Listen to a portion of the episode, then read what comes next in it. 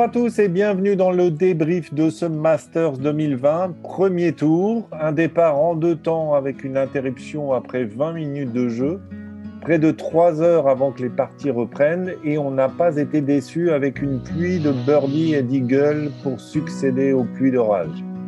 Avec des journées plus courtes de novembre, le premier tour n'a donc pas pu se terminer pour la moitié du champ. Le leader provisoire est l'anglais Paul Casey qui signe une carte de 67 sans bogey devant Simpson et Chauffelet à moins 5. Je suis accompagné ce soir par Marion Ricordo. Bonsoir et bonjour à tous. Gurvan Bonny. Salut la gang. Et Julien Fontaine. Bonjour, messieurs, dames. Avec sa petite voix crooner. Je ne sais pas si ça se voit, mais je suis très triste. Alors, Marion, une première question. Quelle incidence pour les joueurs qui reprendront demain leur premier tour? Est-ce un avantage ou un inconvénient? Alors, je ne sais pas si, si ça va avoir une réelle influence, le fait de ne pas avoir fini aujourd'hui. La seule chose qui est importante, euh, c'est que euh, le master, c'est un parcours sur lequel on dépense pas mal d'énergie, euh, ce parcours d'Augusta. Et évidemment, les joueurs qui ne vont pas terminer demain vont faire en moyenne 27, 30 trous, ce qui peut, ce qui peut voilà, prendre encore plus d'énergie. Donc, pour les joueurs qui vont passer le cut, ça va, ça va être une petite fatigue supplémentaire, évidemment, parce que aujourd'hui la journée a été très longue. On se doute bien que ces joueurs qui ont euh, démarré leur partie à 15 heures euh, se sont pas levés à midi. Donc euh, la journée a, été très longue, l'attente a été très longue. Eux, va falloir qu'ils gèrent la nuit courte euh, parce que finalement, bah, ils vont ils vont finir de jouer assez tôt parce que ça va être 17-18 heures. Ils vont faire leurs petits trucs, euh, leurs petites euh, séances de practice certainement euh, pour pour se dérouiller un peu de la partie, remettre les choses positives là où elles doivent, elles doivent être mises, pardon. Et puis et puis demain matin, bah, réveil musculaire, reprise du jeu, j'imagine le plus tôt possible pour pouvoir enchaîner. Et après ils vont enchaîner avec leur deuxième tour, donc. Ouais, clairement, pas un avantage de, de, pas un avantage cet arrêt de jeu pour pour les joueurs qui n'ont pas fini aujourd'hui. Merci Marion. Ça m'est arrivé en Grand Prix à Oma, euh, tout le monde s'en fout. Euh, quelqu'un veut quand même mon avis ou non, hein. Si, si, vas-y, vas-y, vas-y. ton avis, on l'attend, on a toi. de joueurs à qui c'est arrivé récemment.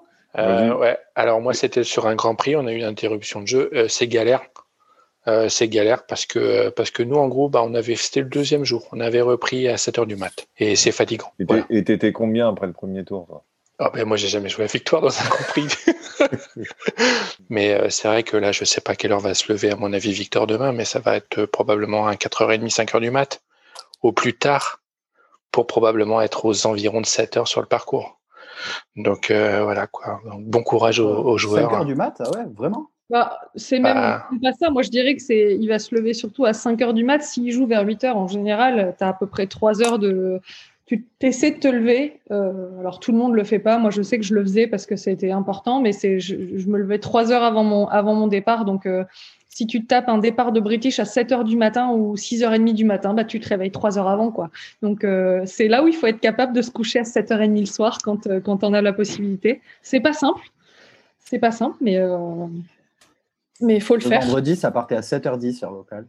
Ça sera la même demain de toute façon.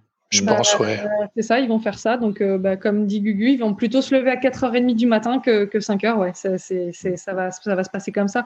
Il faut en plus penser que comme ils vont redémarrer, entre guillemets, en shotgun, la fin de ton practice doit être un petit peu anticipée puisque tu dois, tu dois être prêt à, l'endroit du parcours. Euh, tu, tu, tu, pars pas à 7h10 du 1, tu dois, as ton petit trajet en voiturette à faire jusqu'à, jusqu'au trou où tu dois te rendre. Donc, il faut compter encore 10-15 minutes de plus pour, pour être prêt. Donc c'est euh, c'est ah, Augusta c'est pas grand, ils, vont vite y arriver. non mais non mais bien sûr, mais la question elle est pas là. C'est juste que c'est euh, encore des petites choses à anticiper. C'est aussi il faut anticiper que au lieu d'être euh, bah, par départ par vague au practice, ils vont être là tous en même temps. Donc le practice d'Augusta, je l'ai jamais vu, je sais pas à quel point il est grand, mais ils vont se retrouver la moitié du champ, donc 45 joueurs en même temps sur le practice. Euh, donc c'est vrai que toutes ces choses-là, c'est des choses qu'il faut anticiper. Donc tu arrives forcément un peu plus tôt au practice pour être sûr d'avoir le temps de t'échauffer. Enfin, c'est plein de petites choses comme ça auxquelles on pense pas quand on, quand on est derrière sa télé, mais euh, tout ça c'est de l'anticipation. Et puis en plus, il y a autre chose, c'est que finalement, on voit qu'aujourd'hui, il a fait très chaud parce qu'on les a vus euh, tous beaucoup transpirer. Je pense que l'humidité, euh, l'humidité en Géorgie après la pluie qu'il est, qu'il est tombé ce matin, plus l'humidité ambiante naturelle en Géorgie, euh, fait qu'ils ont eu très chaud et, et être capable de se coucher tôt après avoir euh, eu chaud, après avoir euh, bah, vécu des émotions pareilles, parce qu'ils sont quand même en train de jouer à Augusta. Enfin, c'est quand même pas le, le, Grand Prix d'Omaha. apparemment, Dustin Johnson, vu comment il marche, il s'en fout. Hein. Non, mais peut-être. Mais ce que je veux dire, c'est que c'est jamais facile de se coucher tôt, euh, d'être d'être hyper relax quand tu viens de vivre une journée avec euh, des émotions et surtout quand il fait chaud, se coucher euh, vite quand, le, corps a eu chaud toute la journée, c'est pas simple. Faut laisser autant, enfin, du temps au corps pour, retrouver une température normale.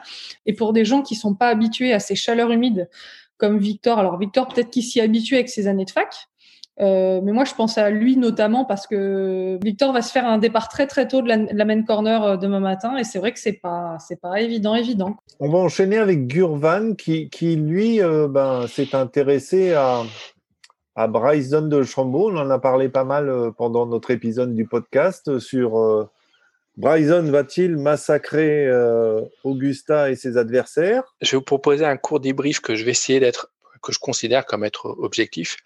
Euh, côté mise en jeu, pour moi, il y en a trois de ratés.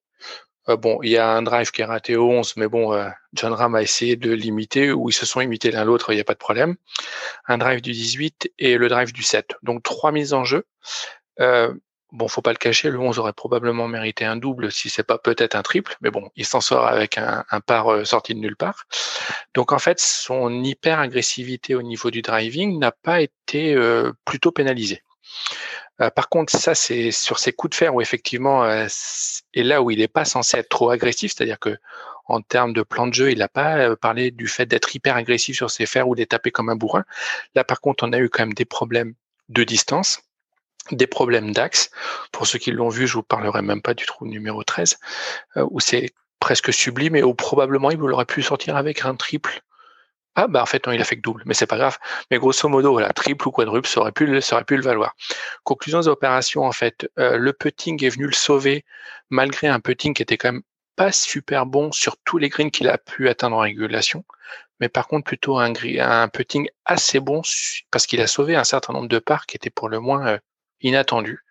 Ce qui fait que globalement, bah, il termine la journée euh, à peu près à la 20e position en moins 2, et c'est pas un si mauvais score. Donc globalement, en fait, euh, il était censé venir euh, avec une stratégie agressive sur son enjeu et finalement, bah, il a bien fait. Par contre, là où il y a problème, à mon avis, qui doit être rectifié demain, c'est pas ses drives, hein. c'est vraiment ses deuxièmes coups où effectivement, il en a foutu un peu partout. Et, euh, et où globalement, je pense que ça peut être super intéressant de voir ça sur des, des greens qui seront un peu plus durs demain et peut-être un peu plus roulants donc hein, on va appeler ça euh, moins accueillant pour, pour des longs fers. J'ai une petite, euh, une petite stat, ça vaut ce que ça vaut, mais euh, je pense pas qu'il ait été sur-agressif ou agressif comme il l'est tout au long de l'année sur le PGA Tours hier, du coup. Puisque si je me trompe pas, il est entre 10 et 15 yards plus court que d'habitude. Et je parle pas de la roule, parce que effectivement les balles n'ont pas roulé aujourd'hui. Il n'y a pas grand chose à dire sur sa partie, à part que. même. Ouais, bah le score est pas bon, mais, euh, mais grosso modo, voilà, le 13 va retenir, on va appeler ça sur, euh, ça va être le phénomène qui dit, de toute façon, il en fout partout, sauf que bon, bah, son drive est pas si mauvais, et son deuxième coup est débile, ouais, ça, ouais. ouais, en fait, c'est ça. Ah ouais, ça, d'accord. Il n'a pas été. Il a pas été euh... Moi, je suis pas trop d'accord avec toi parce que je trouve qu'au driving, il a été. C'était absurde. Il a juste pas été pénalisé. C'est juste qu'en fait, ce mec-là, il a raté quelques drives et en fait, à chaque fois, ça ne lui a rien coûté. Parce que au 11, ça lui coûte rien et au 13, ça lui coûte rien. Son drive lui coûte rien. C'est juste qu'il est tellement alors, je vais pas dire, je sais pas si c'est orgueilleux ou quoi, mais aller chercher un coup de fer, tarabiscoter, alors qu'en fait, le mec, il a juste à mettre un coup de fer 7 et avec son sandwich, il veut, jouer le parcours comme un par 67, mais il peut faire, il peut faire wedge putt comme 90% des joueurs. Enfin, je veux dire, il n'a pas besoin d'aller mettre un coup de fer dans le buisson derrière.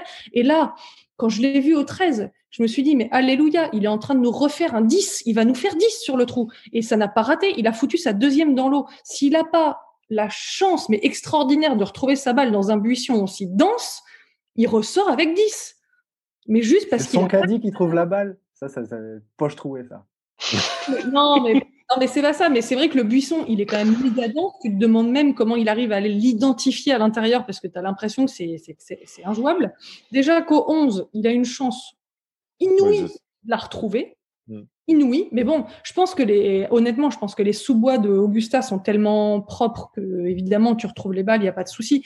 Mais le buisson au 13, euh, c'est un putain de buisson, c'est une catastrophe. Et sincèrement, il n'a pas, il pas été pénalisé pour ses mauvais drives. Qu'est-ce que vous retiendriez de cette euh, presque demi-journée, on va dire, parce que enfin, trois quarts de journée, on n'a pas tout eu, tout le monde n'a pas fini et que c'est compliqué de tirer des conclusions, mais euh, on a, sur ceux qui sont le parcours, on a un Justin Thomas qui est à moins 4 après, euh, à, mi-parcours, moins 5 même. Ah, il a mis. Euh, il, Justin Thomas, c'est nucléaire, hein, le, début de partie qu'il fait. Hein. Il est moins 5 après 10 et il a fait un bogey au 7 quand même. Julien euh, Plein de petites choses. Euh, je retiens plein de jolis rébus sur Twitter. Ça, ça a été la première partie de ma journée. Je retiens qu'on va se donner rendez-vous dans 5-6 ans pour les 10 ans de la dernière victoire en majeur de, de Jordan Spieth parce que je pense pas que ça va arriver euh, dès demain. Petit plus 2 euh, assez euh, triste finalement. C'est presque triste en fait. C'est pas décevant. C'est pas. C'est juste triste. Et, et sinon, non, ouais, de, quand même assez déçu parce que c'est vrai qu'Augustin, on s'attend à avoir des balles qui s'arrêtent pas de rouler et tout. Bon, là, avec la flotte qu'on a pris, c'est pas la première journée qu'on attendait, mais ça, ça sera pour demain. Gugu. moi, je suis surpris par la, densité du leaderboard et les noms du leaderboard. J'ai parfois tendance à trouver que sur les tournois majeurs, il y a toujours genre euh, façon de parler un ou deux intrus et en gros on se retrouve avec des joueurs qui se retrouvent un peu à la ramasse. Celui que j'ai vu, euh, enfin ceux que j'ai vu être le plus à la ramasse, euh, limite c'est limite euh, Bryson de Chambaud et John Ram sur leur début de partie qui est un peu un, peu n'importe où et les deux terminent en super réaction, ce qui fait que mine de rien on a quand même un, un leaderboard de dingo avec euh, ceux qui ont dû faire des fantaisies qui vont se dire alors pourquoi j'ai pas joué celui-là, pourquoi j'ai pas joué celui-ci? Et euh, je pense que c'est drôle. Moi j'aimerais bien avoir euh, voilà Papy Westwood, voilà Papy Westwood, un KSI ou un Ostuizen qui pouvait s'il pouvait en gagner un, voilà ça me ferait plaisir quand même. Marion, t'as retenu quoi, toi? Oui, moi, ce, ce, que je trouve qu'on peut remarquer, c'est le petit moins 2 de Larry Mize, vainqueur de 1987 assez impressionnant. Enfin, c'est euh, c'est pas c'est pas un tout jeune. Et puis euh, évidemment Bernard Langer. Euh, Attends Marion, sur Larry Mize, je l'ai sous les yeux là à l'instant, ça vient de me tomber dessus. Il, il, est à 247 yards de moyenne au drive. Bryson, il est à 334, donc il y a 90 yards d'écart et ils font le même score. Le même score, voilà. Comme quoi, comme quoi. Et puis Larry Mize, de l'eau à ton moulin. Âge non plus. Enfin, c'est quand même assez impressionnant. Langer, on peut le noter aussi. Il est quand même moins 3 après 10 trous. Euh, Langer, alors ok, on sait que c'est un joueur exceptionnel, 41 victoires euh, sur le sur le Champions Tour, euh, mais n'empêche que par rapport à tous ces types qui ont euh, la moitié de son âge, je trouve ça complètement impressionnant. Euh, qu'on aime ou qu'on n'aime pas le, le, le personnage, c'est quand même un joueur de golf redoutable. Donc euh, ça, je trouve ça assez sympa. Et puis globalement, je suis assez impressionnée par la qualité de jeu de nos Européens. Non pas que je sois surprise, mais juste assez contente de voir que c'est un Européen qui est en tête euh, bah, ce soir. Je suis assez assez satisfaite de voir un petit Paul Casey qui a sorti un moins 7 vraiment vraiment propre. Euh, Ram qui a fait un, une, qui a une très très belle réaction par rapport à son début de partie qui semblait euh, qui semblait compliqué. Westwood, pareil, lui c'est un peu l'inverse. Il a démarré sur les chapeaux de roue et puis ça s'est un peu calmé sur le retour, mais bon globalement c'est pas mal. Je rejoins juste pour un truc, Julien, c'est que c'est vrai que ça pitchait un petit peu trop ces greens. Ah ça pitchait grave, hein. Ça pitché un peu trop, parce que c'est vrai que j'ai parlé de Rory qui, qui pitch le green du 8 en 2 avec son bois 3, mais il pitch au-delà du drapeau, la balle s'arrête. Euh, bon, c'est pas ce qu'on a envie de voir. Augustin, on a quand même envie de voir les balles filer un peu dans les roughs autour des greens. Mais, euh, mais après, c'est un jeu différent. Il faut, faut, voir aussi que la balle pitch, pitch beaucoup sur les fairways, donc ils ont quand même des plus longues cannes. Et euh, c'est un jeu un peu différent, ça change, c'est sympa aussi. Euh, mais j'avoue que j'aimerais bien voir un week-end avec des greens plus fermes et, euh, ce serait assez plaisant de voir un week-end avec des greens plus fermes. euh. Ah, mais ça sera le cas, t'inquiète pas. va. Ouais, non, je m'inquiète pas trop, mais c'est vrai que j'ai hâte parce que c'est super de voir plein de birdies comme ça, mais bah, on, sait que le Master, c'est aussi le moment où les mecs galèrent un peu, donc c'est pas désagréable. Eh bien, merci à vous d'être restés euh, encore un peu plus tard que, que les joueurs. Euh, merci de, ce petit euh, débrief. Euh, on se retrouvera demain soir avec un, presque deuxième tour complet. On en saura un peu plus sur le leaderboard. Il y aura encore une bonne partie des joueurs qui finiront samedi matin. Donc, dans tous les cas, comme disait le tracker de Spice, Jordan est sûr de jouer ce week-end, au moins le samedi matin. Euh, mais, C'est la meilleure euh, blague de la journée. Oh. bah, c'est lui qui l'a dit, c'est pas moi. Ah oui, oui. C'est- c'est- c'est- Et, euh, et puis, euh, puis, je vous souhaite une bonne nuit. euh, et puis, à, à demain. À demain. Allez, Jordan, on t'aime. À demain. Bonne nuit.